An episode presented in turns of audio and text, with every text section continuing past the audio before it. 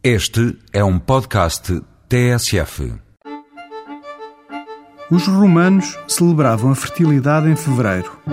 Apesar de São Valentim ser um dos primeiros cristãos mártires, a relação do dia em sua honra com o amor só surge cantada por trovadores e poetas ingleses na época medieval.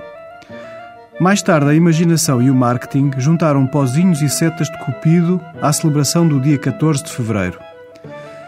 Desde os primeiros tempos, o vinho é testemunha de todas as nuances amorosas do espírito e da carne.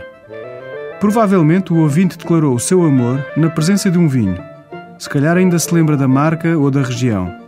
A relação umbilical do vinho e do homem foi perpetuada pelo grego Eubolo, que desenvolveu a seguinte regra de etiqueta: três taças preparo para os comedidos, uma para a saúde, a segunda para o amor e o prazer, a terceira para o sono.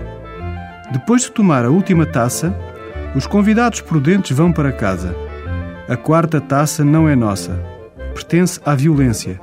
A quinta ao tumulto, a sexta à folia, a sétima aos olhos roxos, a oitava ao policial, a nona à bilis, a décima à loucura. São muitas as propostas românticas especiais que a Restauração Nacional preparou para si. Bons vinhos com preços únicos e agradáveis surpresas de norte a sul de Portugal.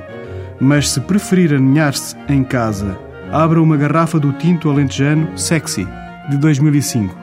Na opção com borbulhas, celebre o amor com o champanhe Dutz, bruto e não datado. Até para a semana com outros vinhos.